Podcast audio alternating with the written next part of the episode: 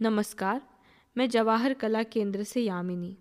हमारे इस हफ़्ते के पॉडकास्ट की विजेता हैं कुमारी दीक्षा शर्मा। कुमारी दीक्षा शर्मा इंग्लिश लिटरेचर में अपनी मास्टर डिग्री कंप्लीट कर चुकी हैं।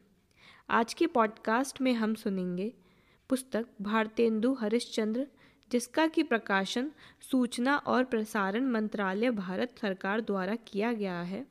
उसमें लिखित गद्य, भारतेंदु का अवदान का वाचन कुमारी दीक्षा शर्मा कर रही हैं। तो आइए जानते हैं गद्य, भारतेंदु का अवतान के बारे में। उच्च श्रेणी की मार्मिक और सरल काव्य रचना में भारतेंदु जी को एक युग प्रवक्तक का स्थान प्राप्त है। यद्यपि शैली की दृष्टि से उनकी अधिकांश रचनाओं उनके पूर्ववर्ती परंपराओं पर ही आधारित हैं परंतु सर्वसाधारण की आशा, निराशा को काव्यवाणी प्रदान करने का सर्वप्रथम श्रेय भारतेंदु जी को ही है। भारतेंदु की प्रतिभा सर्वतोमुखी थी, जहाँ एक और वह रसखान और पद्माकर की परंपरा में राधा कृष्ण की भक्ति में झूमते हुए नज़र आते हैं, वहीं दूसरी ओर माइकल और हेमचंद्र की परंपरा में वे तत्कालीन सामाजिक कुरीतियों और मिथ्या आडम्बरों की खिल्ली उड़ाते हुए भी देखे जा सकते हैं।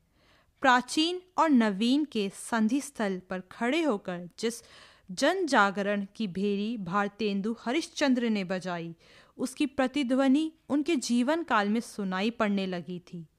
कवियों और लेखकों का एक खासा समुदाय, जो उनके चारों तरफ़ तैयार हो रहा था। और जिसे लोग भारतेंदु मंडल के नाम से पुकारने लगे थे। उनके देहावसान के बाद काफ़ी समय तक उनकी परंपरा पर साहित्य निर्माण करता रहा। उनकी कविताएँ इतनी मार्मिक और रसपूर्ण होती थी कि उनके जीवन काल में ही सर्वसाधारण के मुँह से सुनाई पड़ने लगी थी। कविताओं की लोकप्रियता के पीछे भारतेंदु की मधुर और परिमार्जित पदावली तथा सामयिक विषयों का चुनाव प्रमुख कारण थे। भारतेंदु जिस काल में पैदा हुए थे, सामाजिक दृष्टि से वह एक गतिरोध का युग था। अंग्रेज़ों का प्रभुत्व देश में पूरी तरह जम गया था। अंग्रेज़ी शिक्षा, आचार विचार और रहन सहन काफ़ी आकर्षण की वस्तु बन गए थे। परंतु धर्म और समाज की पुरानी रूढ़ियाँ इनका पूरा फ़ायदा उठाने के मार्ग में बाधक हो रही थी। भारतेंदु उदार विचारों वाले तथा समय के साथ चलने के पक्षपाती थे। विदेश यात्रा को वह एक अंतर्राष्ट्रीय संपर्क तथा ज्ञान के आदान प्रदान की दृष्टि से आवश्यक समझते थे। कट्टरपंथियों की उन्होंने भर्त्सना की। विलायत गमन रोककर उन्होंने देशवासियों को कूप मंडुक बना दिया था।